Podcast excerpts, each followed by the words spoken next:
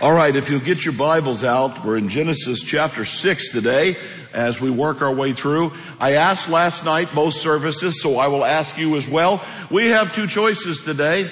Uh, I can lie to you, make you all feel good about yourself, and send you home on your way to hell.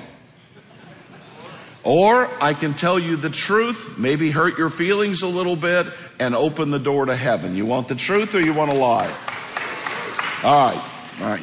So just buckle in because if I missed somebody last week, I'll pick you up uh, this week. Uh, some of you have questioned my stories, which I find, you know, a little hard to understand. You think all my stories aren't true. So when I do tell a true story, it really throws some of you off. And somebody asked me the other day, do you really have a bulldog? And the answer is yes. This is, this is Walter J. Dog. And, um, Walter is a, a rescue. He's a bull mastiff. He weighs 90 pounds. Um, and this is Walter at full speed. All right. If Walter, this is Walter loaded on amphetamines. I mean, he is, this is Walter going all out.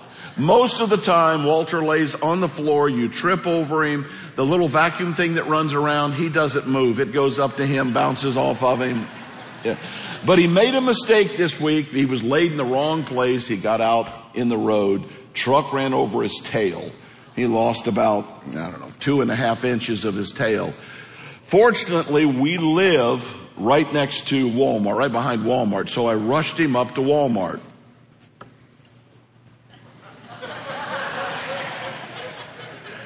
Largest retailer in the world.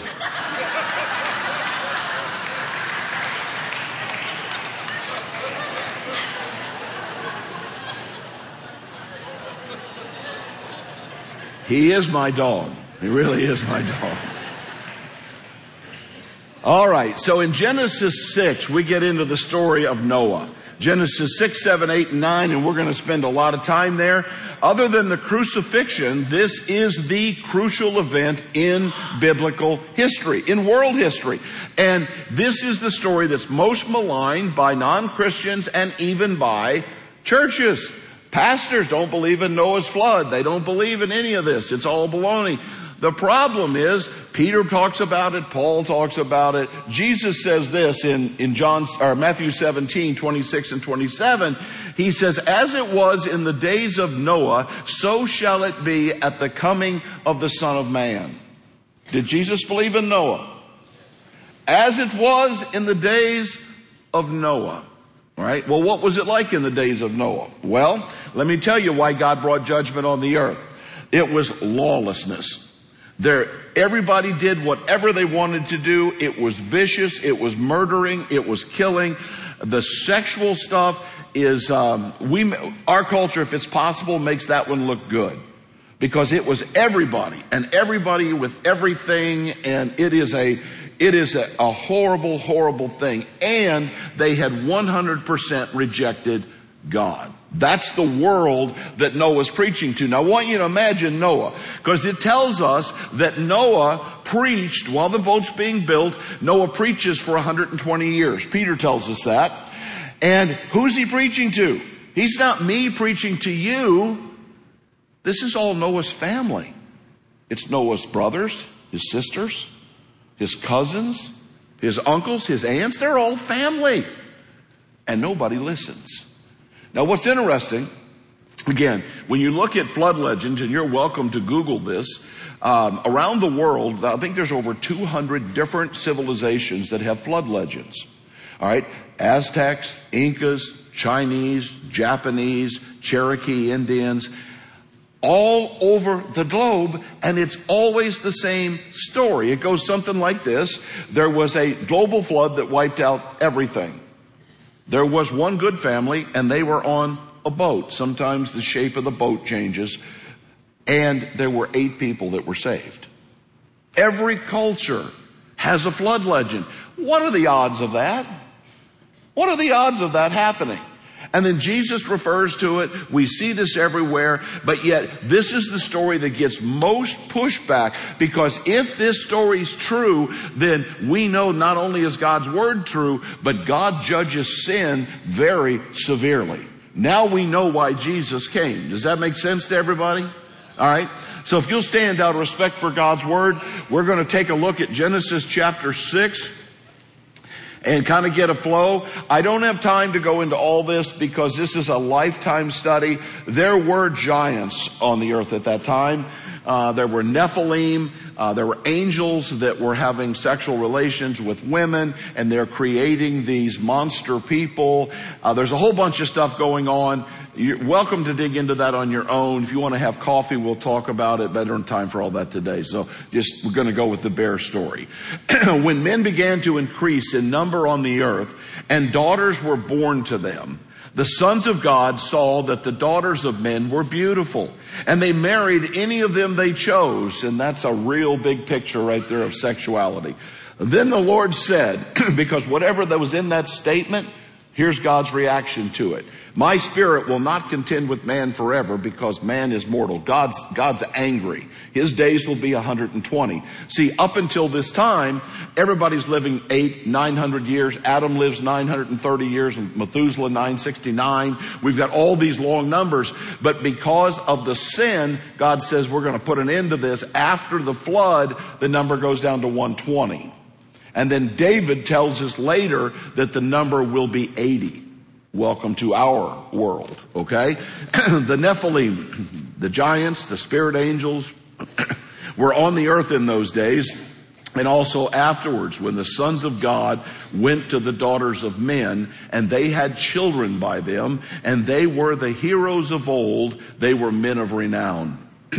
the Lord saw how great man's wickedness on the earth had become.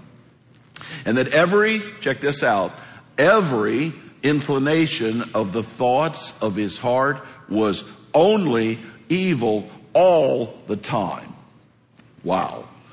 The Lord was grieved. The Lord was angry that he had made man on the earth and his heart was filled with pain. So the Lord said, I will wipe mankind whom I've created from the face of the earth, men and animals and creatures that move along the ground and birds of the air, for I am grieved that I have made them. But Noah found grace in the eyes of the Lord. Why? Listen to this. This is the account of Noah. Noah was a righteous man.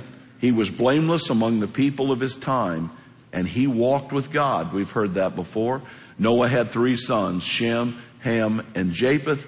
We skip down to verse 22. Noah did everything just as God commanded him. All right, you can be seated. So he starts off by leaping right into this story about man's wickedness. And man's wickedness always starts with people turning their back on God and on His Word. Listen to this quote. All right. This, this, we talked about a little bit last week. Beware of theologians and pastors who cast a shadow of doubt upon Genesis and the historical Adam in Genesis. Once you deny the first Adam, you're on your way to rejecting the last Adam, who is Jesus. How does this happen?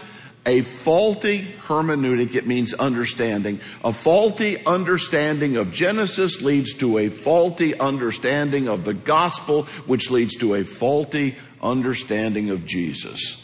And that's where we find ourselves in culture today. When you have churches, 50% of American churches do not believe in the Old Testament, do not believe in the Genesis story, they may not even believe in Jesus. It's so, it's so ridiculous. But don't be surprised. See, the world, the world has this idea that we are all born good. Well, the Bible says just the opposite. In, Psalm 51, it says that you and I were conceived in sin. Now, it's not that I'm guilty of Adam's sin, but I did inherit Adam's nature. I had plenty of sin on my own. How about you? I didn't need Adam's help. All right. The problem today when you're talking to Gen Z is helping them understand that they're sinners. See, nobody had to convince me of that. By the time I was 14, I had a PhD in sin. All right, that was that was not that was not difficult. But today's world, they have been brought up to believe you're good. Oh, honey, you're wonderful. Two plus two, 16. Oh, but you, you are brilliant. And when you grow up like that, you, but you think that you're good. Now here, I'm just gonna, this is gonna sound mocking, but it's actually true. If you talk to people, and I'll pick on Hollywood because I don't care. If you talk on people in Hollywood and you say, are you gonna go to heaven? Oh yeah, I'll go to heaven. Why? Because I'm good. Push down on them. You push down. This is the answer they will get. How are you good? This is the answer you will hear more than any other if you just listen. I recycle. So the fact that you're sleeping with three different animals and 16 different people, you steal, you lie, uh, you go by the Ten Commandments. Have you ever lied? Anybody here ever lied? Are oh, you going to hell? You're out.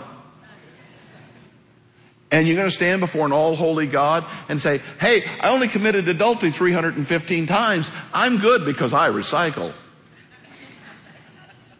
Are you with me? See, this is why Jesus came. Because you're not good. I'm not good.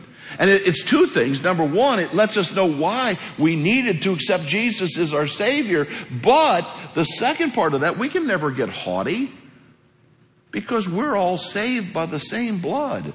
Now, hopefully we're becoming more like Jesus. We're not where we got into the pool, but we can never think, man, I'm glad I'm not like that guy. No, we were that guy. And that's why Jesus came and rescued us. Let me tell you how I became a Christian. One night, I'm 14, 15 years old, and my friend Eddie, he and I were, who knows what we were doing, but we were laying on the, the trunk of his father's 1976 Oldsmobile. It's about the size of this room.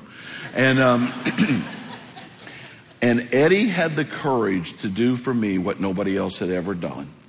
We're looking up at the stars because he, he could have never looked at me and done this. And basically said, Joe, you're a mess. Well, nobody needed to tell me that. And he said, I want to tell you about Jesus. And a 14 year old friend to another 14 year old friend shared that story. And I'm like, are you, you serious? I mean, again, I knew I was guilty. You telling me I can, I can be saved? It blew me away. I knew I was wicked.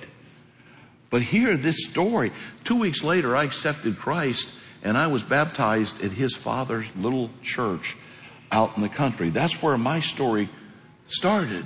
When somebody told me there was actually hope for my wickedness. Paul says it this way in Romans 3. He says, all have turned away from God. They have altogether become what? Worthless. There's no one who does good, not even one. Let me give you some stories. This is all from this week. There's a 16 year old boy, chose not to use his picture, but a 16 year old boy in Canada who got thrown out of his Catholic school. Here's his Catholic school. He got thrown out because he made a statement about LGBTQ plus R, whatever, okay? He got suspended. After his suspension, he came back to school and they told him that he was no longer welcome at the school, that he had been permanently banned from the institution oh my, would I love to be this kid's lawyer. But this is a 16 year old kid's quote. He said, I got thrown out of a Catholic school for quoting Catholic doctrine. He's exactly right. He's exactly right. The Church of England is meeting right now. The Church of England is John Wesley. The guy that evangelized half of the east coast of the United States, planted churches all over the world. The Church of John Wesley is meeting right now to strip away the word father from God so that God may be addressed as father or mother or horse or whatever else you would like to address God as. What you do with the Lord's Prayer, our Father in heaven, I guess you just Make it whatever you want it to be. Wicked, wicked, my friends. There's another lady. There's no other word for her. This is a woke preacher. Uh, I want to get her quote right because I got to pull it all apart. She's wrong on every conceivable level. She is a lesbian. She's preaching. There's a whole lot of things wrong with that story.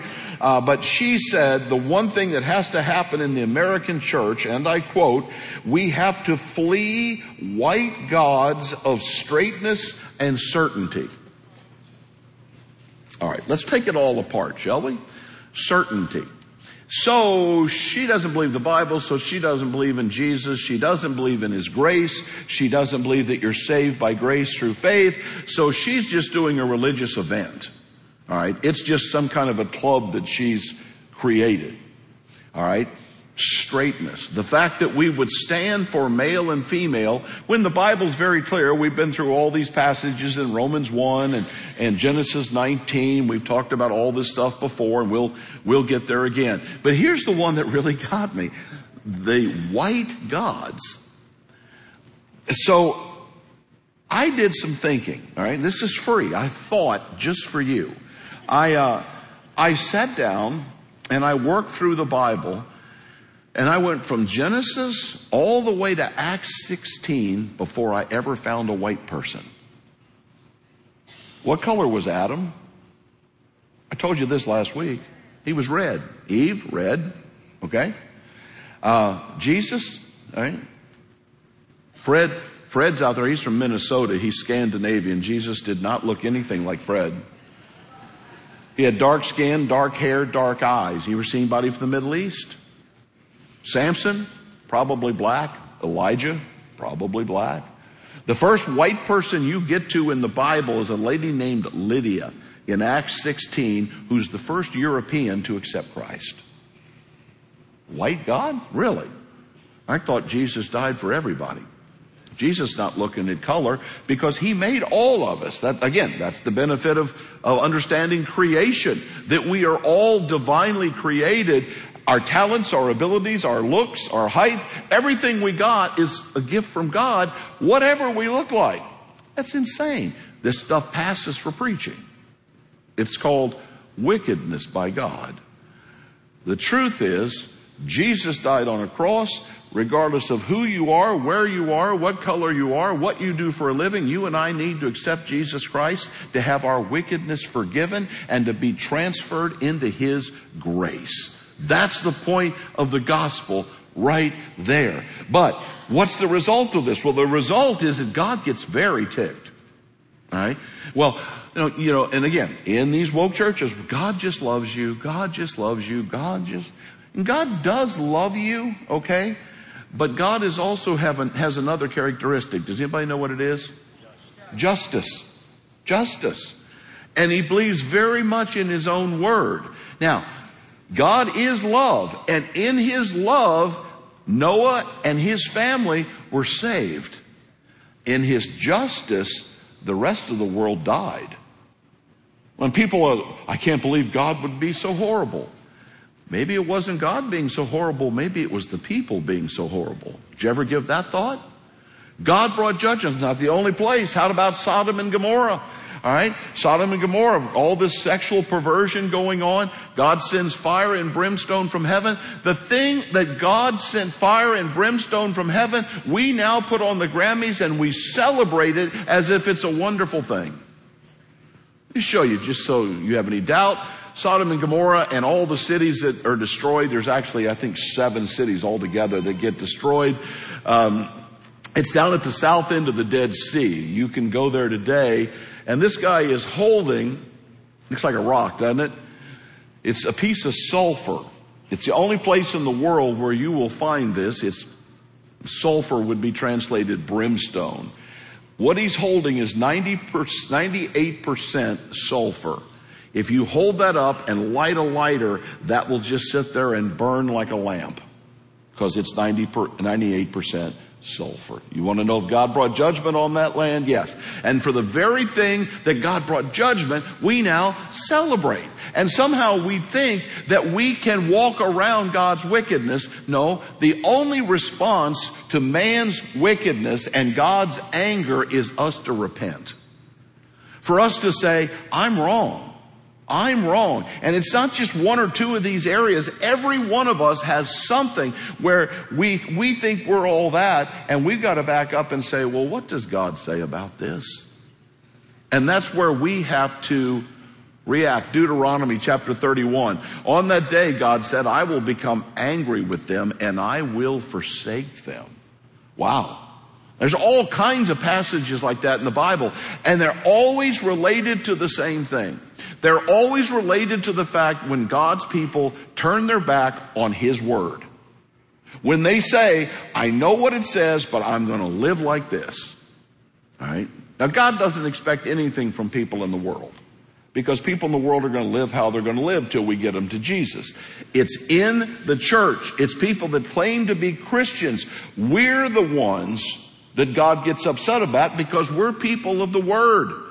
We're people that are supposed to know what it says, therefore we're supposed to live it. So the question is, are you living a life right now that's got God ticked? Does God love you? Yes. Is God just? Yes. Are there things in your life that you know you've angered God? I'd go home and deal with that. I'd go home and, and do business. But you know, so often people are just afraid. There are people afraid to talk about this stuff. And I, and I have three heroes that I don't talk to you about very much, but uh, we, we have those three boys. There they are. Uh, I don't know if you still watch them, but when life gets tense, I go back. Uh, three Jewish boys from Brooklyn whose parents came from Lithuania. Uh, they got out of Lithuania just as the Nazis were coming and destroying all the Jews. Millions of Jews were killed in Lithuania and the other Baltic states too. That really doesn't even get counted in the mass slaughter uh, of the Jews. We, over a million Lithuanian Jews died too. But Hollywood was afraid. Hollywood was afraid they would upset Hitler. Now think about that. We're in a world war. The truth is probably a lot of them were on Hitler's side, but we won't go into that right now. But these three guys said, we don't care. We're going to stick it in his ear and we're going to make a propaganda piece that makes America look great. So you got Curly as Mussolini, you got Moe as Hitler, and you got Larry as Tojo in Japan. And they make fun of them and show how America is going to crush this evil. It took comedians to make a stand, not the politicians. Isn't that interesting? All right. And listen, you can't expect anybody else to take the stand. The stand's got to come from the church. And we get to the last part. This is the good part. It's Noah. And I memorized Genesis 6:22, one of the first verses I memorized years ago, that Noah did everything God commanded him because it floored me. It floored me. I was like every day trying to get one thing right in my life. And probably tomorrow I'd mess that up and look for one other thing to try to get right. And I'd read that Noah did everything God commanded him to do. Man, there's something to shoot for. But God only needed that boat once. What's he asking from you? What's he asking from me?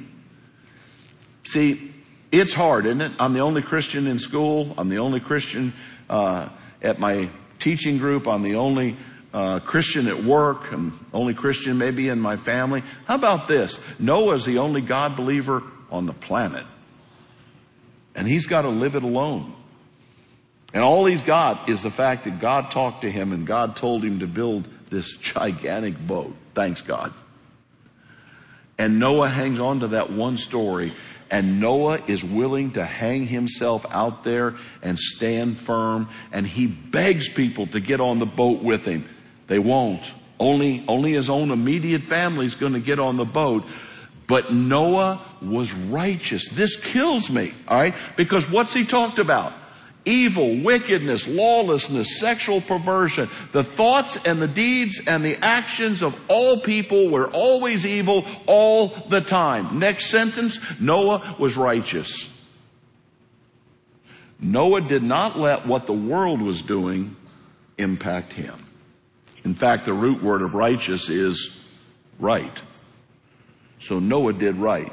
So the whole world's telling Noah, you're a nutcase, You're crazy for living this way. Why don't you live like us and enjoy life? And Jesus said they were eating and drinking and marrying and the parting was going on right up until they closed the door of the ark. And he said that's how it will be at the second coming of Jesus. So if you don't know Jesus, now would be a great time. Or maybe you know him, but you've not accepted him. If you're online, you hit that button, I've decided. People will follow up. If you're in the room, you come down front. People will be here to talk to you, to pray with you, to answer your questions. Ironically, 1 Peter chapter 3, I think it's 21, Peter says this, just like the waters saved Noah and his family, so does your faith in Jesus and being baptized save you. 1 Peter 3:21, look it up. So it's the water lifted him up. The water now washes sin away from us, but it is the same imagery that God is using all through history. Let me finish with this. Here's Jesus' words. We'll use Jesus and then Tim, Tim Tebow to finish, okay? Jesus said, if you love me, what will we do? Obey what he commands. Noah did everything God commanded him to do. Jesus said, if you love me, you'll keep my commands. Tim Tebow summed it up in our culture. He said, never forget that whatever you do, your main audience is God. It's never other people. Father, I pray as we sort out a very difficult passage and that we're honest with ourselves. Our biggest challenge besides accepting you, Jesus, and I know there's people in here that need to do that, but besides that is us being willing to be the Noah, to be the righteous that will stand out amongst the wicked, that will never give up trying to get somebody else on the boat because we do know how the story ends. So Father, I'm asking for you to work, for your spirit to move, whether people are at home, they're in their car, they're sitting here in front of me, they're going to watch this later. God, what is it that you need us to do? You don't need another boat, but what is it you need from us? We ask it in Jesus' name. Amen.